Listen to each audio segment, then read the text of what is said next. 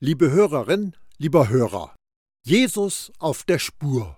Jesus ist die reinste Offenbarung von Gottes Gnade.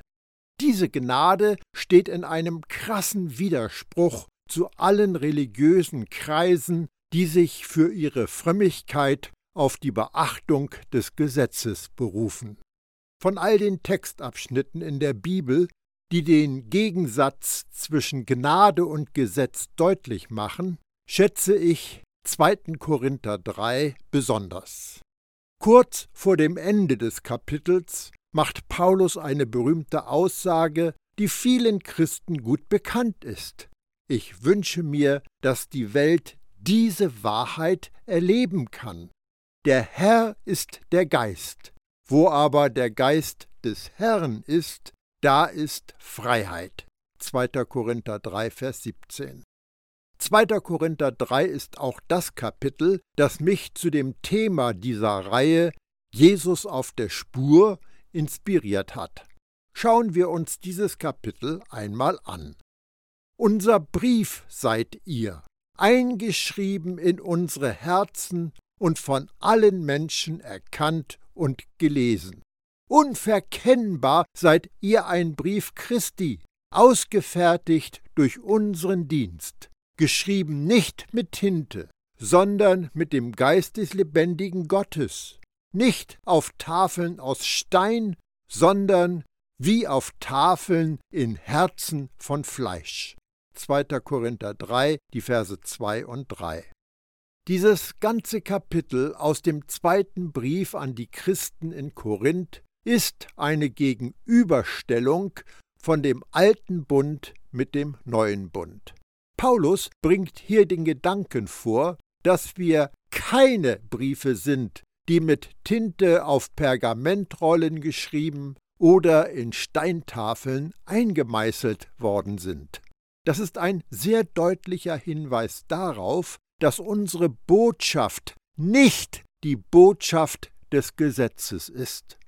Wir sind lebendige Briefe der Gnade, geschrieben vom Heiligen Geist in unsere Herzen.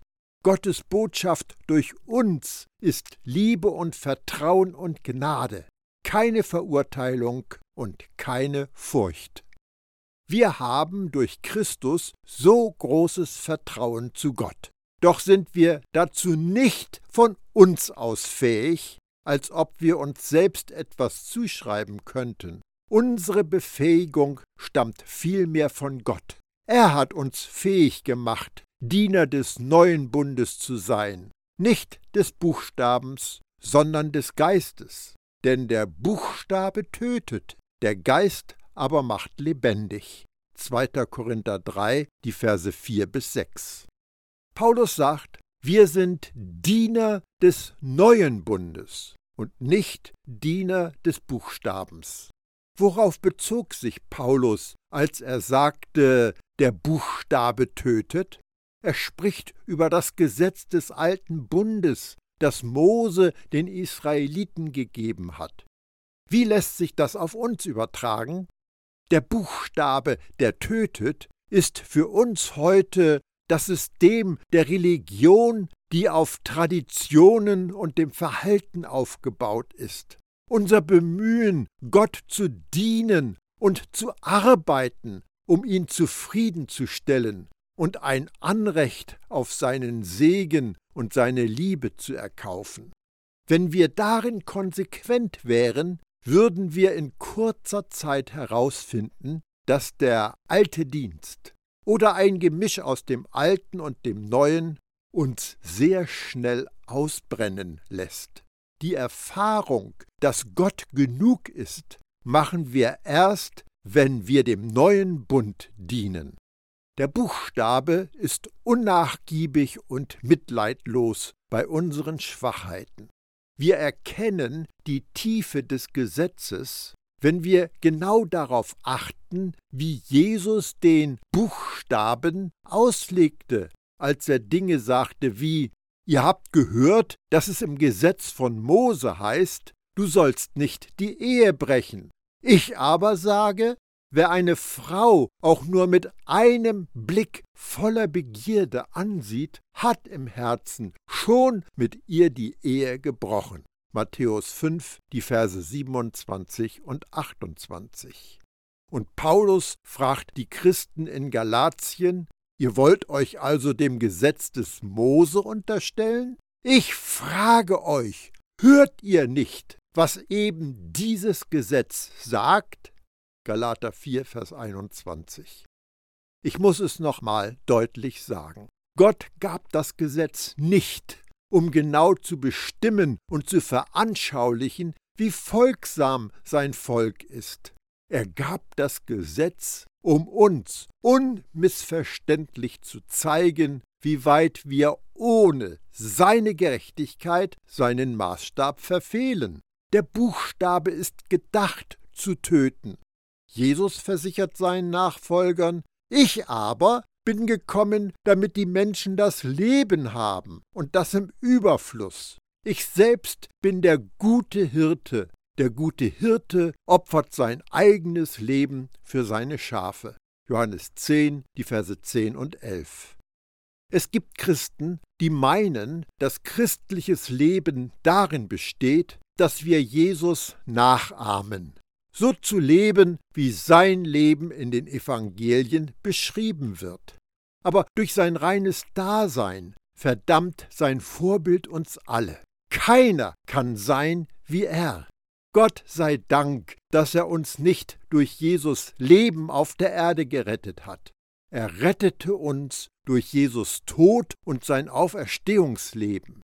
In Johannes 10 bezeichnete Jesus sich selbst als den guten Hirten, der sein Leben für seine Schafe hingibt, damit wir ein Leben im Überfluss bekommen können.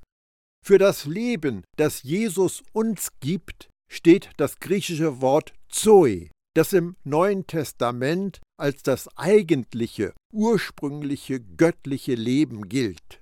Für das Leben, das Jesus für uns opfert, steht das Wort Psyche, im Deutschen meist mit Seele übersetzt. Die Seele ist Sitz der Empfindungen, der Wahrnehmung, des Verlangens und Vergnügens, des Genusses. Jesus gab buchstäblich seine Seele auf für dich. Er verließ seine Position seinen Titel, seinen Herrschaftsbereich, um dir übernatürliches Leben zu geben. Das zentrale Anliegen von dem sündlosen Leben von Jesus hier auf Erden war nicht, dass wir ihn nachahmen sollen, sondern dass er sich dafür qualifizierte, unseren Platz einzunehmen.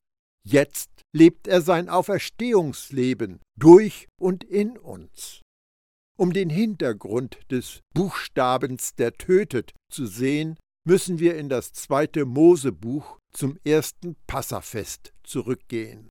In der Nacht, bevor Gott das Volk Israel aus den Händen der Ägypter befreite, hat er es durch Mose angewiesen, das Blut eines fehlerlosen Lammes außen an die Türpfosten ihrer Häuser zu streichen. Sagt der ganzen Gemeinschaft Israels, am zehnten dieses Monats soll jeder ein Lamm für seine Familie auswählen, ein Lamm für jedes Haus, dann sollen sie etwas von dem Blut nehmen und es an den Türsturz und die beiden Türpfosten streichen. Das muss bei den Häusern geschehen, wo sie das Lamm essen. In dieser Nacht werde ich durch Ägypten gehen und jede männliche Erstgeburt bei Mensch und Vieh töten. An allen Göttern Ägyptens werde ich das Gericht vollstrecken. Ich, Jahweh, das Blut an den Häusern, in denen ihr euch befindet, soll ein Schutzzeichen für euch sein. Wenn ich das Blut sehe, werde ich vorübergehen, und der Schlag, mit dem ich das Land Ägypten treffe, wird euch nicht verderben. 2. Mose 12, die Verse 3, 7, 12 und 13. Die letzte Plage, die über die Ägypter kam, war der Tod der Erstgeborenen. In jeder Nacht ging ein Todesengel durch die Straßen des Landes, Er ging in jedes Haus, an dem kein Blut an den Türpfosten zu sehen war. Die Erstgeborenen jeder Generation in diesen Häusern starben. Wenn aber die Türpfosten mit Blut bedeckt waren, ging der Todesengel an dem Haus vorüber. Dieses Vorübergehen heißt auf Hebräisch Passachti, wovon das Wort Passa abgeleitet ist. Der Todesbote, der durch die Straßen ging, stand mit den Leuten hinter den Türen in keiner Beziehung. Es war allein das Vorhandensein des Blutes am Türpfosten, das über Leben oder Tod entschied. In der gleichen Weise kommen Gottes Befreiung, seine Gunst, sein Segen und seine Errettung auf uns, wenn er sieht, dass das Blut seines Sohnes uns bedeckt. Mit diesem ersten Passa begann die Befreiung des Volks Israel, nachdem sie 400 Jahre in der Knechtschaft in Ägypten gelebt hatten.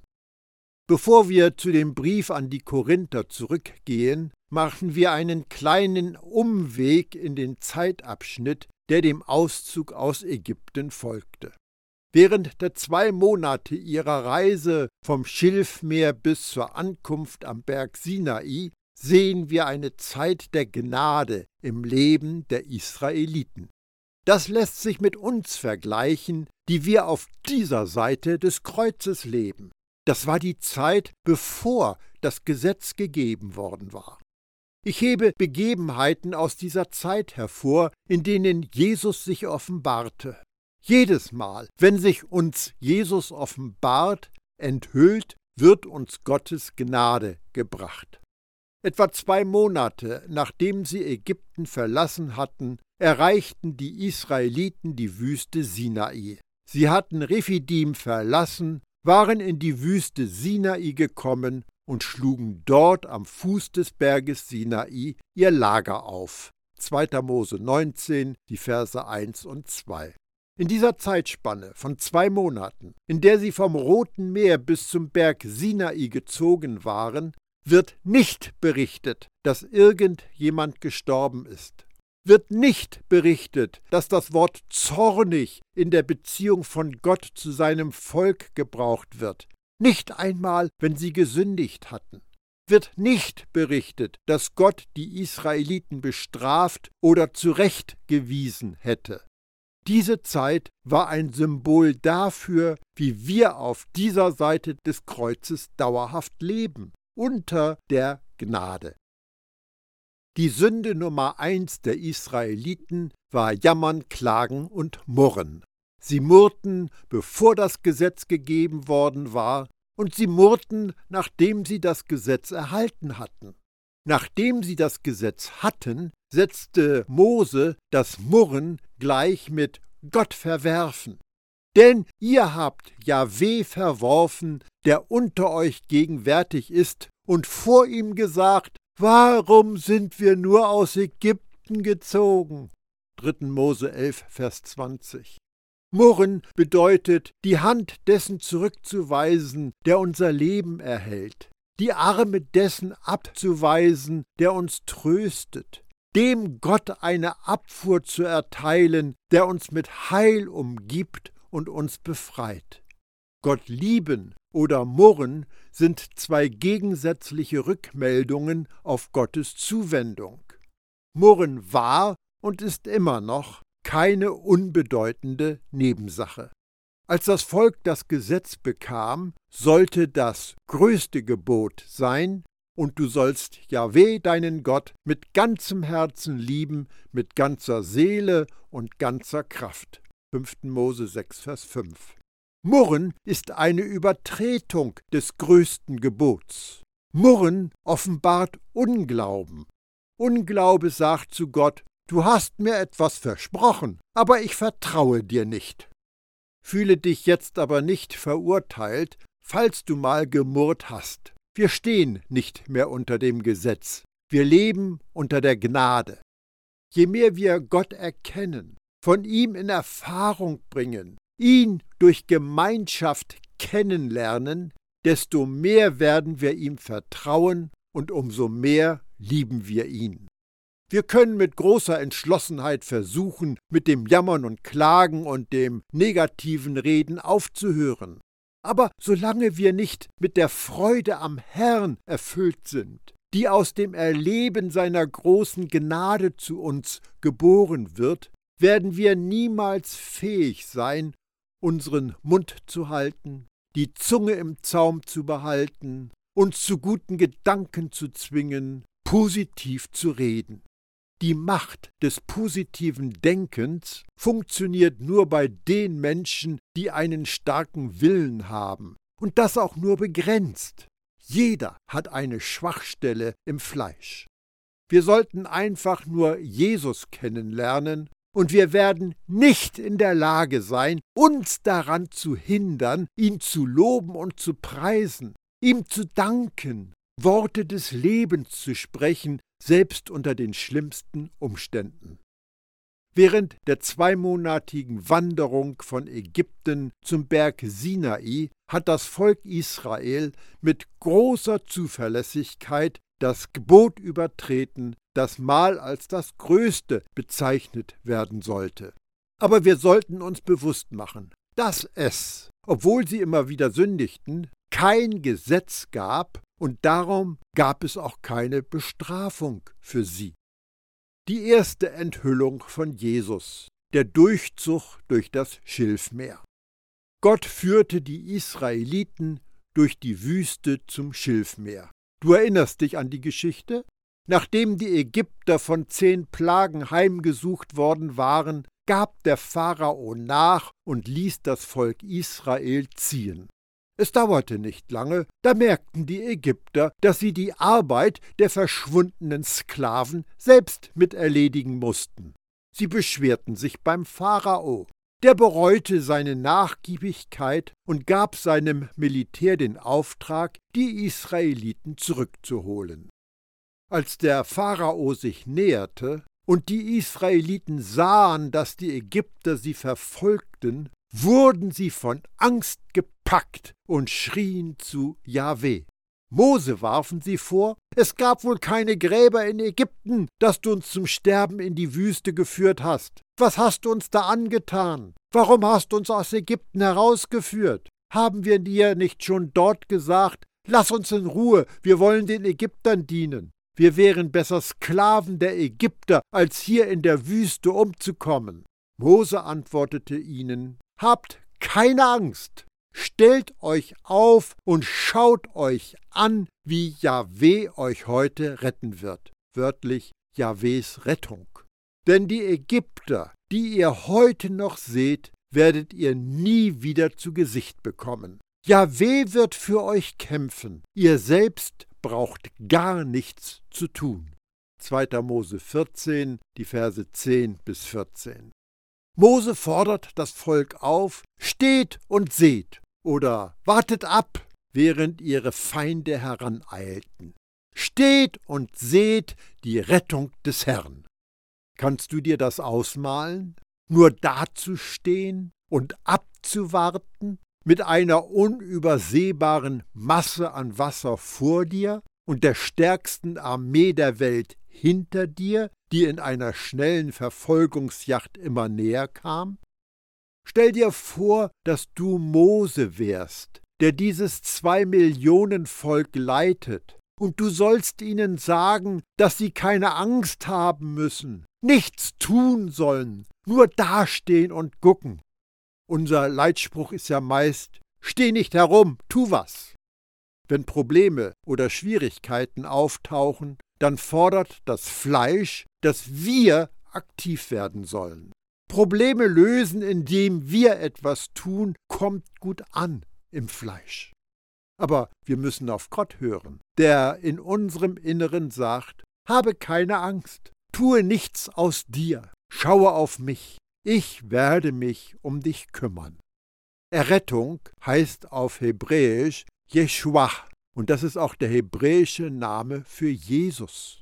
Der hebräische Text sagt an dieser Stelle Jeshuat Yahweh. Darum deutet man Jesus Namen als Yahweh rettet. Das hat eine tiefe Bedeutung, denn es wird ausgesagt, dass Jesus Yahweh ist. Jesus ist der große Ich bin. Jesus ist der Anfang und das Ende. Jesus ist für uns alles in allem. Wenn wir im Alten Testament Herr mit Großbuchstaben in einigen Bibeln lesen, begegnet uns Jesus. Die Botschaft, die auch wir hören sollen, ist Moses Aufforderung, steh fest und schau auf Jesus und erlebe, wie er dich rettet. Er kümmert sich um uns, wie er sich um sein Volk am Schilfmeer gekümmert hat.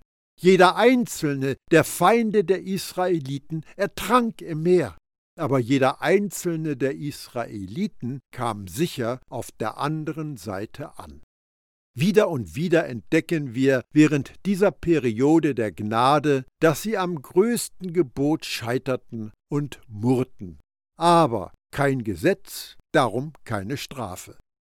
Die zweite Enthüllung von Jesus, das bittere Wasser in Mara.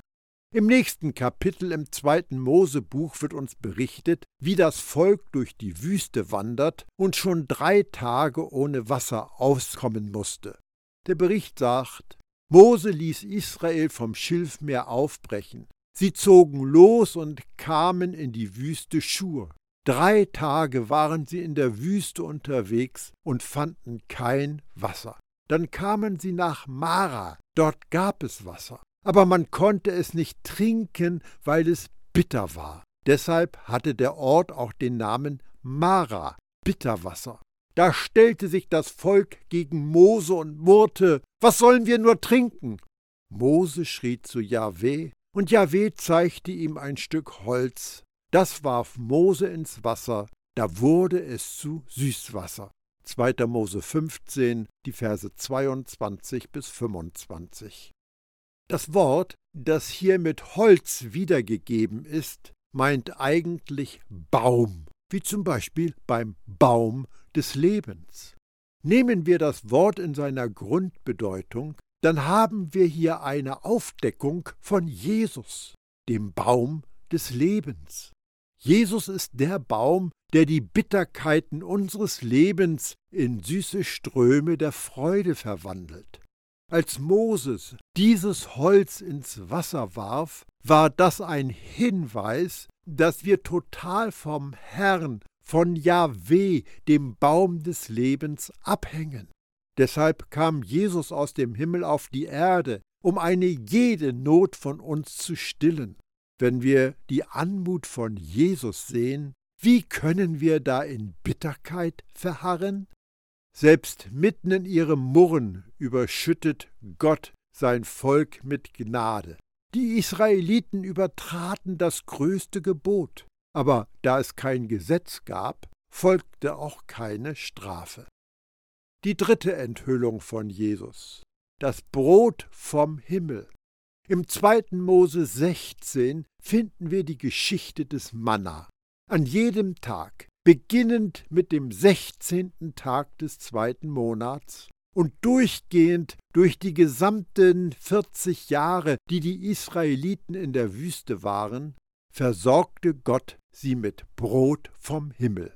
Sie nannten das Manna, denn sie fragten sich verwundert, Manu, was ist das? Wir machen einen Schnellvorlauf in das Neue Testament, etwa 1500 Jahre nach der Wüstenerfahrung. Jesus offenbart sich als das Brot vom Himmel.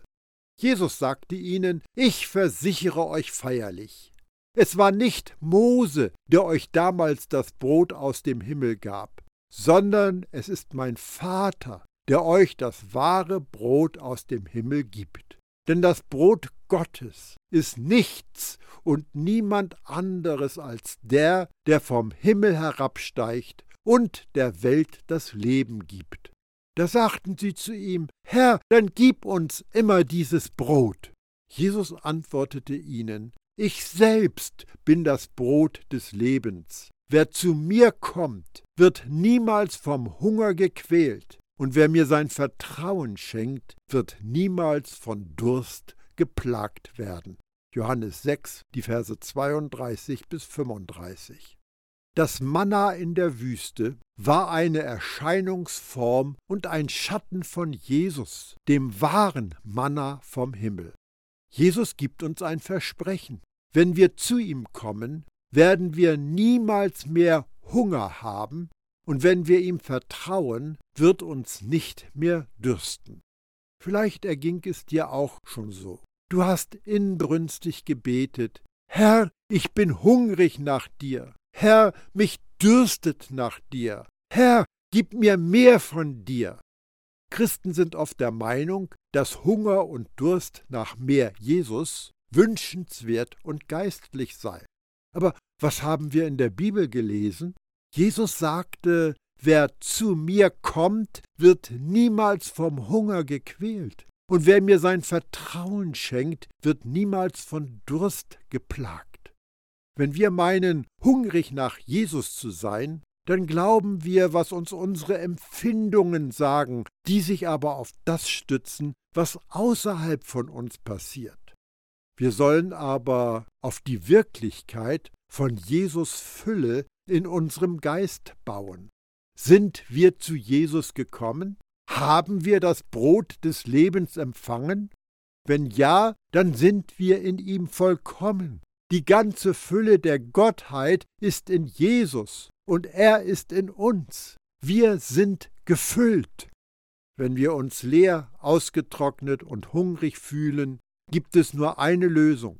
Schaue auf den wunderbaren Jesus in seiner Liebe, seiner Weisheit, seinen Verheißungen, seiner Fürsorge und seiner Herrlichkeit. Sehe ihn auf dem Thron sitzen, über allen Mächten und Gewalten. Sehe ihn mächtig und stark. Und dann sehe dich selbst in ihm. Zurück in die Wüste. Das Manna kam, als das Volk wieder einmal murrte. Hier in der Wüste stellte sich die ganze Gemeinschaft der Israeliten gegen Mose und Aaron. Sie ärgerten sich oder sie murrten. Hätte Jahwe uns doch in Ägypten sterben lassen, als wir an den Fleischtöpfen saßen und genug Brot zu essen hatten. Aber ihr habt uns dort herausgeführt und in diese Wüste gebracht, damit wir alle verhungern. Da sagte Jahwe zu Mose: Pass auf, ich werde euch Brot vom Himmel regnen lassen. 2. Mose 16, die Verse 2 bis 4. Auch wenn das Volk unzufrieden und aufsässig war, hat Gott kein Urteil über sie verhängt. Gott hat das Schilfmeer für sie trockengelegt, Gott hat sie beladen mit Reichtümern aus Ägypten geführt, Gott hat ihnen Sicherheit und Gesundheit gegeben, Gott hat das bittere Wasser süß gemacht, Jesus, das Brot vom Himmel, wurde hinunter in die Wüste gesandt, obwohl die Leute rebellierten, ungehorsam waren und murrten. Die Antwort des Himmels. Auf ihr ganzes Gejammere war Gnade. Sie übertraten das größte Gebot, aber es gab noch kein Gesetz und darum auch keine Strafe. Es gibt noch eine Offenbarung von Jesus, aber da ich jetzt genug gesagt habe, werde ich meinen nächsten Impuls für gelebtes Gottvertrauen damit beginnen. Ich wünsche dir die Fülle des Guten von Gott.